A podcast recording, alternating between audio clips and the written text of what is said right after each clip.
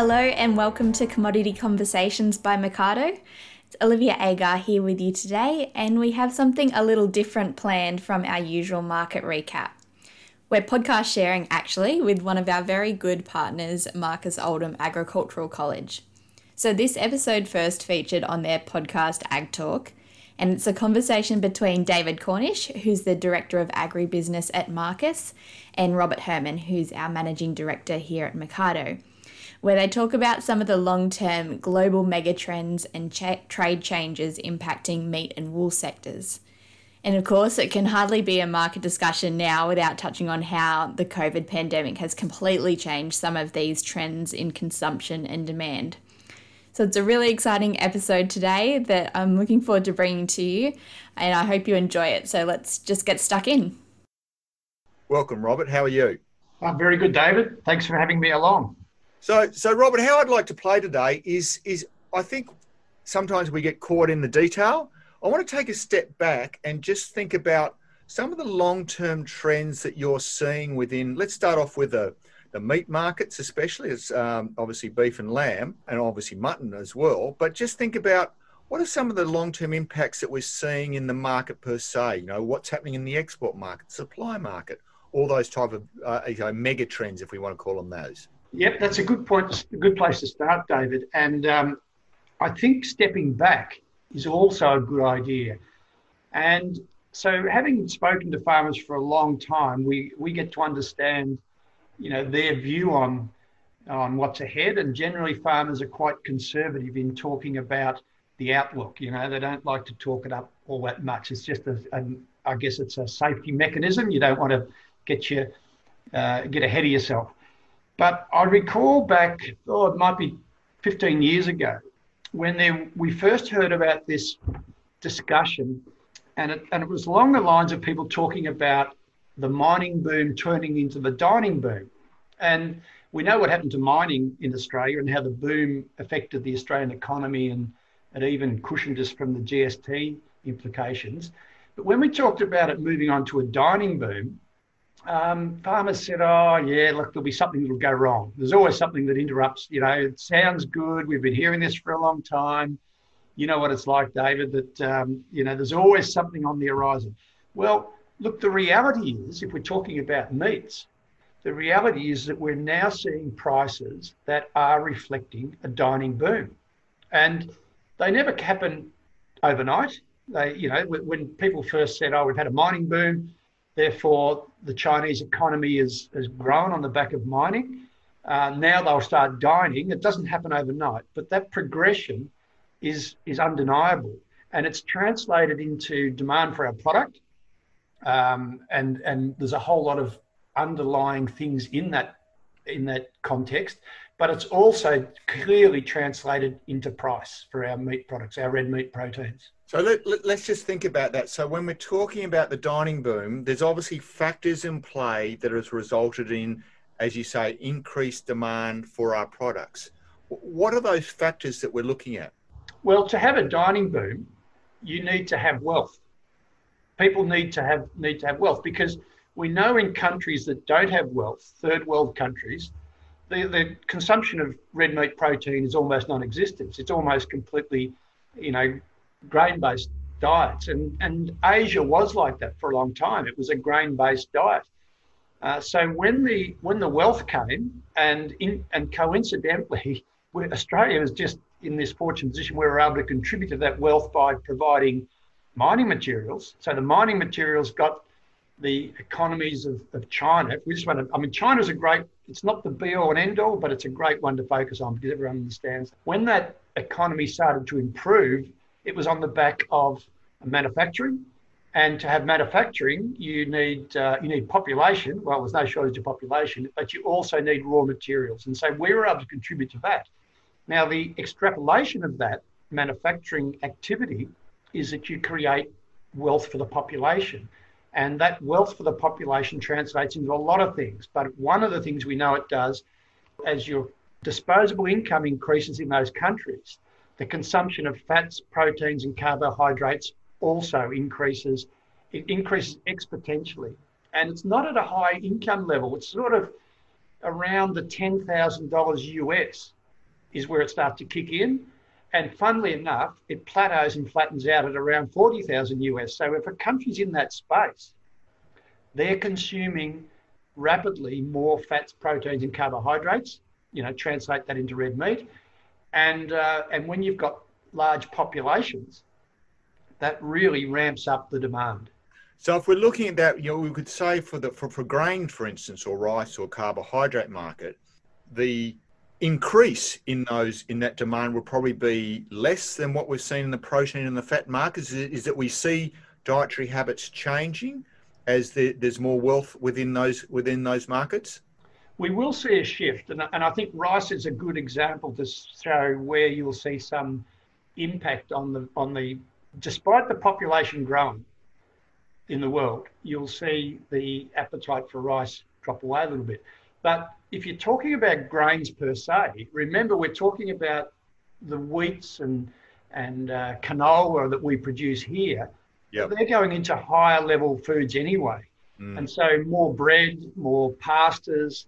You know, the sort of I mean, if, the, the best way to look at it is what is the dining that we do, and and we consume uh, those uh, grains at higher at, at, at, higher levels in the food chain, and we consume more red meats. Now that's what the objective of a successful person in the third world is to say that's what I want to be doing as well. So again, we, we without beating around the bush, obviously China is, has had a major impact. I suppose mainly because it's a huge population that's had good economic growth. Would that, that be that be fair? Exactly. And and the interesting thing is that it is it is very recent. If you look at red meat exports into China, if you go back past 2011, which is not even 10 years ago, they didn't figure on the radar at all. They were way down the list of countries that we exported to in January of this year, I think for a brief period, they were our number one lamb export market. So they've, they've come with a hell of a rush. Yeah. And that's partly explained by the, um, by the increase in wealth, but it's, there are other factors. I mean, the level of communication in the world now means that people pick up on what's happening in other societies and, and you know, becomes an aspirational thing for people in who are coming out of developing, you know, third world to developed world to first world status the aspiration of what you want to be like is very clear. You know that um, you know what's going on in the rest of the world. And the other factor, of course, um, so, so all this theory has been proven in the past where countries like Singapore and Korea and Taiwan came into those areas, but they weren't massive populations. We're mm. now talking about countries with massive populations becoming wealthy. And that gives you a, a whole new perspective of what sort of value people will place on these uh, aspirational type foods, if you like. So, so if we look at Australia in the in the I, I suppose in the export market, the amount of amount of, of, of, meat that we export into into those countries versus what they consume domestically, it, it wouldn't be very much, would it? I mean, we're not we're not a big player in the, the scheme of things from that that from a Chinese perspective. No, not at all and and that's a, that's a really good point. So that means that your marketing of the product is not to the masses; it's to the discerning consumer, and the discerning consumer needs to have the ability to pay for it for a start.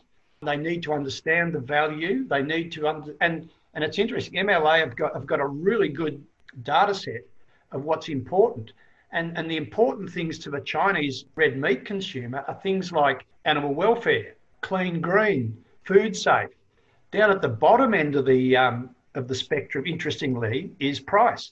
So, okay. and that's because we're talking about a very small demographic of a large population who have the ability to do that. There's one other thing that's played into our hands a little bit, and that is that in Asia, um, food safety is actually associated with frozen food. So a lot of fresh food is, especially meat, is considered to be slightly risky. Whereas in Australia here, we would say it's safe because of our, you know, our our cool stores are regulated, and you know the meat. In in Asia, in the past, that hasn't been the case, and so the fresh markets are seen as being slightly risky for health and, and safety, whereas a frozen market is considered to be, you know, much safer, and that plays into our. It's one of the reasons why we're seeing a change in the in the price movements over the season. Whereas we would see certain times of the year when we had a flood of lamb onto the market, the price would collapse.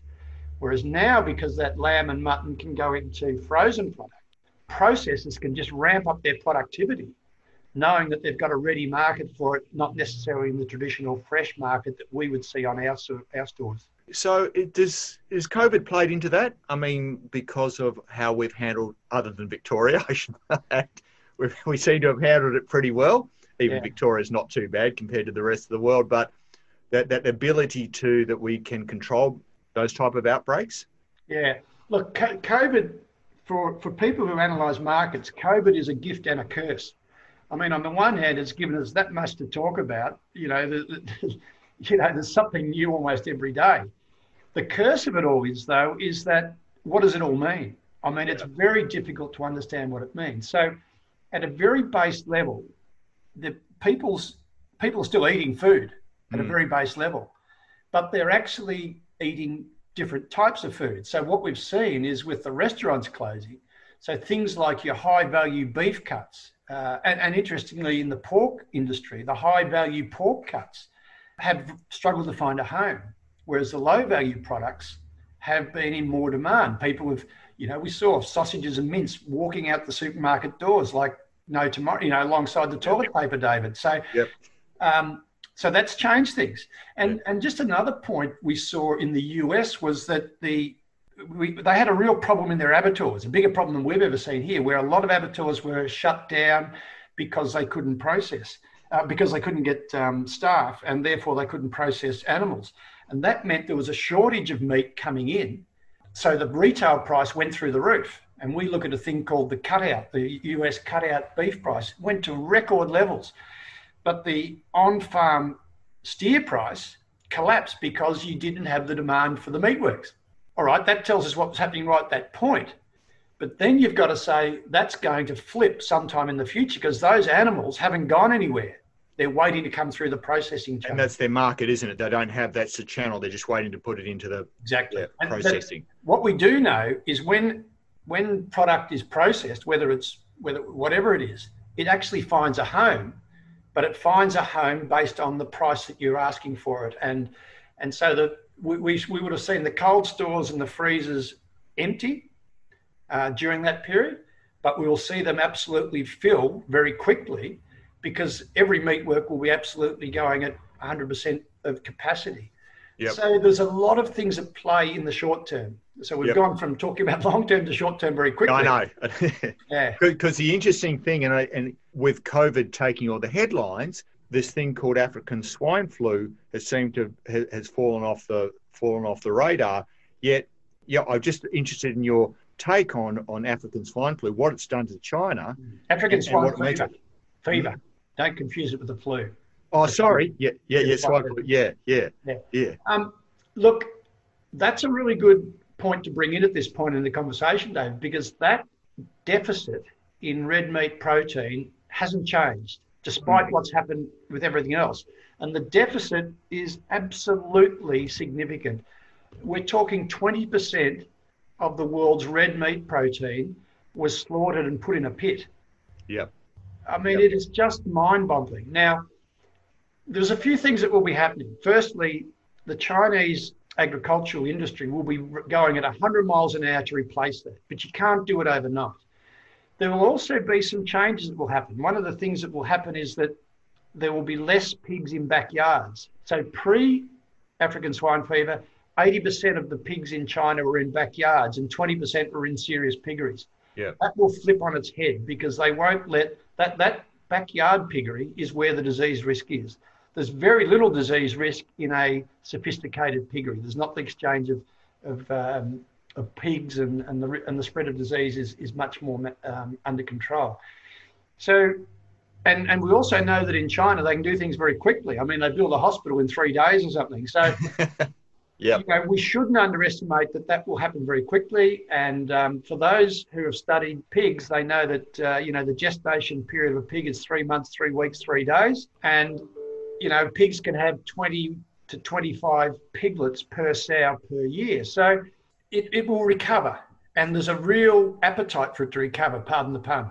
Yeah. So, but it, is there much of a substitution effect between that and our red meat exports into China, or are we talking about two different markets? We're, we're, there is some substitution, but it's not to the extent that would fill the gap. So mm. what will happen is there'll be people in China going without protein, meat protein. Mm. You just won't be able to get it. Now, and, and our beef, you know, I think if we if we exported 100% of our beef product, we supply three days of protein demand in China. Three days. So, and if we did the whole lot of the pigs, it's less than one day in Australia. So, it's not possible to to replace that. However, yep. people keep eating, and as we know, they don't sit there waiting for the pigs to grow, but they won't be able to get um, meat proteins to the extent. That said, the you know the we know the Chinese economy, you know, it has has had a hiccup, and it's slowed down a bit, but it's still growing at rates that every other economy in the world would just die for. Yeah, yeah. So, keeping on on the world sphere, I suppose. What about competition? What about supply competition? What what's out there that that, that as an Australian we should, we need to keep an eye on? Yeah, look, there is competition for everything, of course, and it usually gets reflected in price. So we need to look at where Australian Australian beef and lamb, our red meats, competes in a bit of a privileged position. And that privileged position means that we get paid more for our product than most other countries get for theirs. So, you know, the biggest exporter of cow beef, if you like, is India. Yeah. But they don't compete in the same markets as us, and, and we wouldn't want to be competing in those markets. So the countries that compete with us uh, in in lamb is New Zealand, and sheep meats. And in the US, it's pretty much, uh, sorry, in beef, it's pretty much the US. Now, everybody says, you know, there's a big cow herd in, in South America, and that's true. But there's a big problem down there in that if they are to compete and, and get the same sort of prices that, that Australians get, then their local population starts rioting because their beef prices are going up. So the government sort of manipulates that to some degree. Yeah yeah. by putting tariffs on their exports, which then makes them, you know, less competitive. And there's also the issue of, of, of health uh, regulations, and, and that's not as stable as, as, as what we've got here. In fact, there isn't another country in the world that has the sort of biosecurity and, um, and health statuses that we have. And that's something that we, as Australians, take a little bit for granted. Yes. But we shouldn't. We yeah. shouldn't at all. We should be emphasising that standard and we should be continually raising the bar because what it's doing is making more difficult for people to compete with us.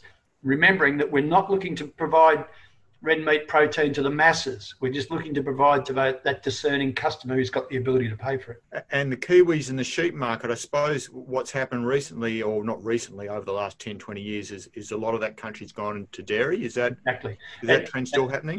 Yeah, dairy is one hands down and and it's continuing to. You know, the productivity that, that the New Zealand dairy farmers have is just still gobbling up sheep properties.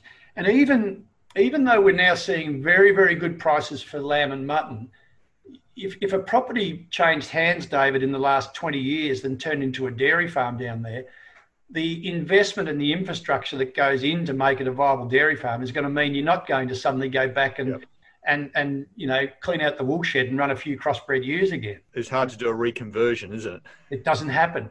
That's yeah. right. Mm. Yeah. Mm. Mm. So looking at trade trade issues around around the world, we're we're talking about free trade agreements where Boris is, is throwing Tim Tams around the place. And obviously, we're also looking at a, a free trade agreement with, with the EU. It's a separate issue. Is there anything on the horizon there that we should be keeping our eyes on? Look, I think we should be interested in what's happening there. And we're fortunate again. I mean, this, this sounds like a bit of a broken record, but we're fortunate again that we're likely to benefit from the UK going out of EU because now we can we can talk to both. And remembering that you know their appetite for for the type of food we produce is quite strong. That that meat product, and uh, you know New Zealand supplies or did supply lamb into there uh, and had a bit of a free run with the EU. But um, that's all up on the, on the table now. And, and the other part of it is that um, New Zealand's not going to be able to continue to supply uh, the sort of numbers that they have. It's going to have to be picked up by Australia. And what that's going to mean is that, well, if you look at it, Australia has a much bigger domestic market for our lamb and, and beef and sheep meats than New Zealand does. But it's going to mean that the this export demand is going to continue to try and take product away from our domestic customers, and that comes back to price. You know, the price is mm. going to be driven by export demand, and we will continue to see, I think, a decline in domestic consumption, not solely because we're trying to eat less meat, but it'll just be too expensive. Yeah, yeah. What about the Middle East? Well, I think that's a good. Yeah. What about the Middle East? You've got you got a solution for that, have you? um, I wouldn't be standing here talking to you, mate. Exactly. Look, the, the Middle East is a is a really good outlet for, especially for our sheep meats. But I think one of the things we should recognise right here is that the diversity of our markets is is absolutely providing value to our farmers. So we have a market for live sheep, we have a market for little lambs, we have a market for trade lambs, we have a market for uh, heavyweight lambs, we have a market for grain fed beef, we have a market for grass fed beef. A lot of them are different markets, and and yep. somehow we've been able to you know walk and chew gum and talk to a lot of different people over the period. Maybe it's not because we're so smart, but maybe it's because our product, you know, causes that demand. And so yes. when when countries like China start to say, "Oh, we're going to give you a belt over the ears, and we're going to ban four meatworks in Queensland," you say, "Oh, gee, that's you know that's a bit of a hiccup." And then the next month, our beef exports to China are up on the previous month. So how does that work? The interesting thing there too, mate, is, is as I understand it, people who were supplying those uh, abattoirs were that the price sheets came out and uh, that actually rose. Yeah, yeah, yeah. So well, and that's because you know, there's not, we're not completely reliant on one market. Yeah. Know, while yeah. China might like to think they're the big boys, uh, in terms of demand for, for food protein out of Australia, they're just one of you know the top four or five. I saw a good uh, chart, and I don't know if it was one of yours, but it showed how the uh, a market. If it was a good one, it would have been one of ours, David. Yeah, absolutely. A diversification of a, a beef market over the last yeah 10, 15, 20 years, you know, and how that, that's diversified um, to what it was then. So, you know, because you, you, always worry about, I, I always thought China had a, a larger share of our market. It's still substantial, but certainly not the end of the world. One other point on that is, and I mentioned before that the China demand for our red meat has come only in the last 10 years. It's come at a time when we've had good supply because of our drought. You know, we've, we've slaughtered a lot of stock, but yep. we've also, it hasn't been cheap meat. So they've come into a market looking for our product when they've had to pay good solid prices. You know, the, the price translating back to the farm gate has been pretty good. If you can if you compare that with what happened in the wool industry, when China became the dominant player, it was when wool was worth next to nothing. We had a you know two million bales in the stockpile. Um, they purchased a lot of, and, and we had a um, we had a currency that um, you know was was rock bottom. Yeah. And so they purchased a lot of wool at very, very low prices when they began to become a significant player. And so two things happened there. One is they increased their production with with their cheap processing and and buying our our wool. Um, but they also got used to paying low prices. And so it took years to drag them up, drag the price up. And, and it actually took a collapse in supply, which we're seeing right now in the wool industry, for the price mm. to get to the levels that we saw last year. And, and of course, what we're seeing this year is another story. But longer term, we're at very high levels. So, you know, I think I think that's the positive on the meat story, and that will translate back into the future, David, of what farmers are deciding to do with their sheep and cattle uh, and and their their grazing enterprises that'll be driving their decision making. So well, let's park that for a minute, and there's a, some domestic fundamentals we might want to talk about. But but let's go to wool because seriously, I was sitting down with a farmer uh, on Saturday night having having a, a, red, and he said, "What do you think wool price is going to do?" And I don't think in my life have I have I been more unsure of what wool's going to do than than when he asked me that question. Now maybe i have lost track, but it just seems to be very hard to read at the moment. Robert, uh, other than not good? I think in the short term, the, the, the real impact, there, has been three reasons why the prices come off, I think. There's been the, the, first of all, high prices are a good cure for high prices. And we had very high prices of wool. Yeah. So, yeah. you know, that's always a time when you're going to see prices come back a little bit. But the second thing was uh, COVID 19 impact in China. and and mills just shut. I mean, we know talking to exporters, they just couldn't even no one answer the phone. Now that corrected itself. That certainly pulled the market back, but that problem readjusted in China fairly quickly. They they got back on, you know, they got back processing.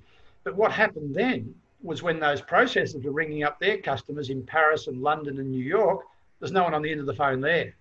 So we've had this cascading problem coming back down the chain to the auctions.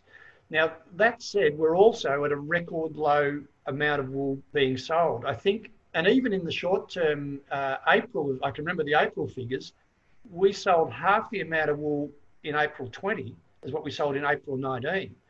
Whew. So there is a there is a vacuum out there in the production pipeline. If we accept that eventually, after COVID 19, there will be some sort of you know normality of consumption and, and retail activity, then there's a real vacuum out there which has to be filled you know at some stage. So in the short term, I don't think it's a problem. In the longer term, you can't continue to decline your supply and expect your customers to remain.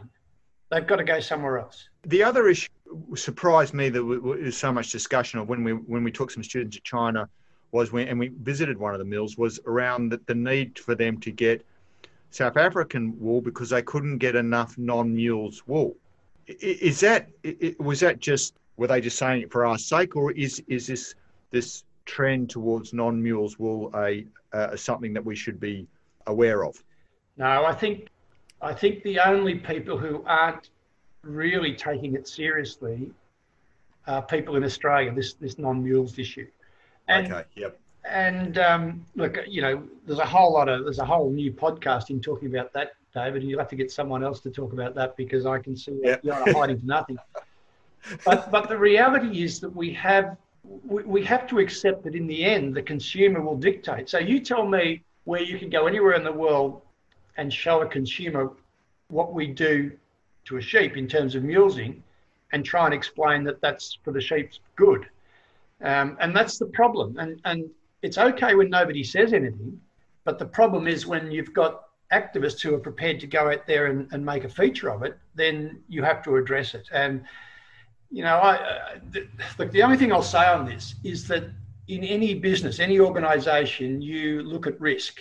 If you look at what you know, the society is doing, that risk has been obvious for a long time. Yeah.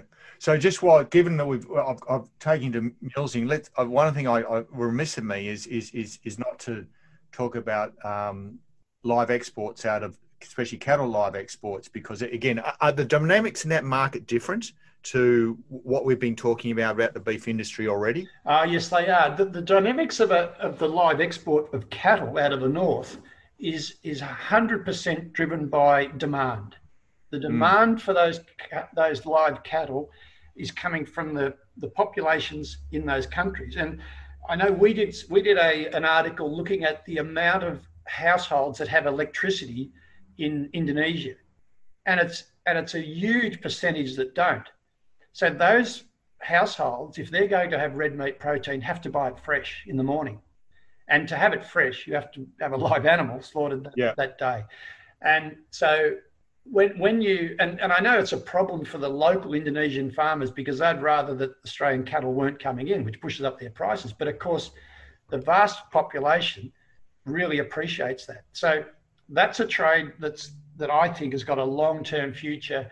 And and if you think about the way it works, it, it fits really nicely into a northern Australian cattle yes. enterprise.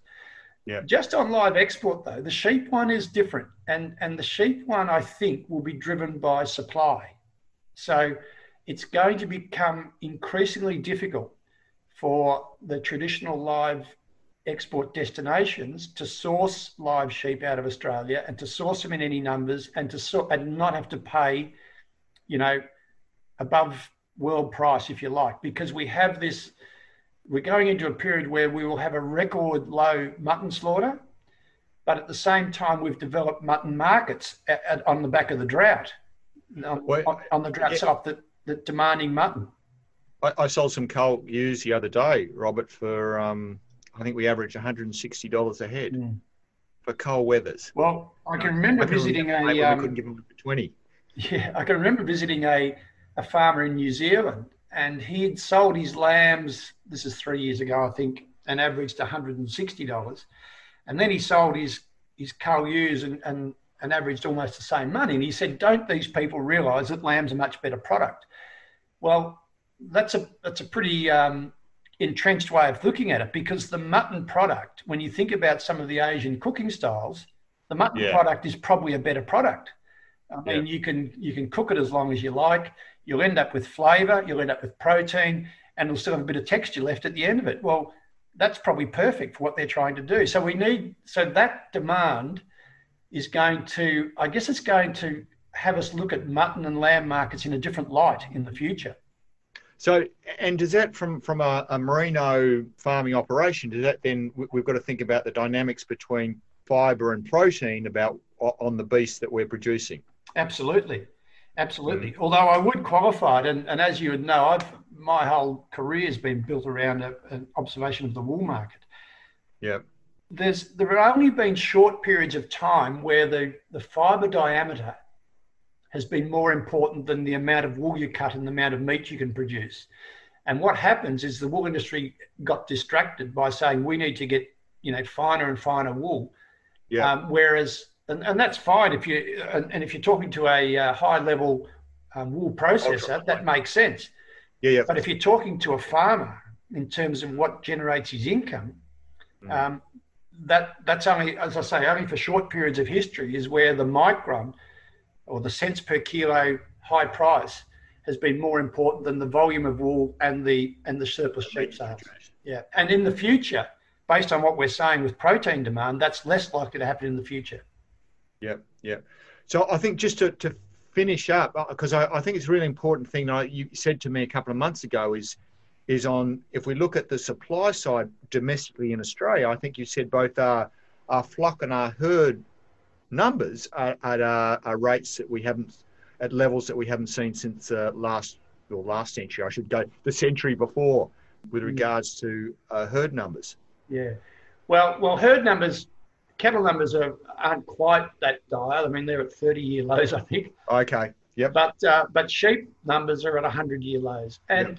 and and the challenge will be, I mean, even if we see these, we've seen good prices now for well, we saw we've seen three years of very good wool prices, and very good sheep and uh, and lamb prices, and yet the flock is still declined. Now we know that is part because of the um, drought, and that's not such a bad thing, providing it the flock numbers recover after the drought.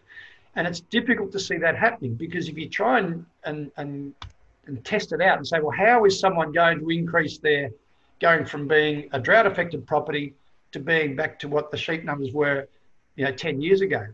You know, almost impossible to go and buy them, Mm. very slow to rebreed them. And in fact, there are other things that you probably would do to generate income. Uh, for example, you'd plant a wheat crop Yeah. and get, you know, so all those things are conspiring to tell us that the recovery in in sheep numbers, despite the price, doesn't matter what the price goes to, is going to be very difficult. And that means that if somebody's in got sheep, they're going to be in a very fortunate position. Mm, mm. Robert, I- I think that's probably a good place to, to finish part one. I, I think what I'd like to do is to say, get you back next week and just just think about what those trends we've talked about, and then maybe put some some numbers around what we think that both means from a uh, a long term price forecasting and a short term price forecasting, and also think about some of the things that we can manage our prices with, or how we should be thinking about what is a good price and what is a bad price. That'll be okay by you? That's fine. Thanks, David. Thanks, Rob. Thank you very much. There you have it. Thanks again to David for letting us share this episode with you all. Looking forward to hearing part two, which will be recorded soon. And as always, if you learn a few things in today's podcast, don't keep it to yourself. Share it, post it, send it to someone, or you can just go ahead and give it a cracking rating on your podcast app. Till next time, have a great week, and we'll talk to you then.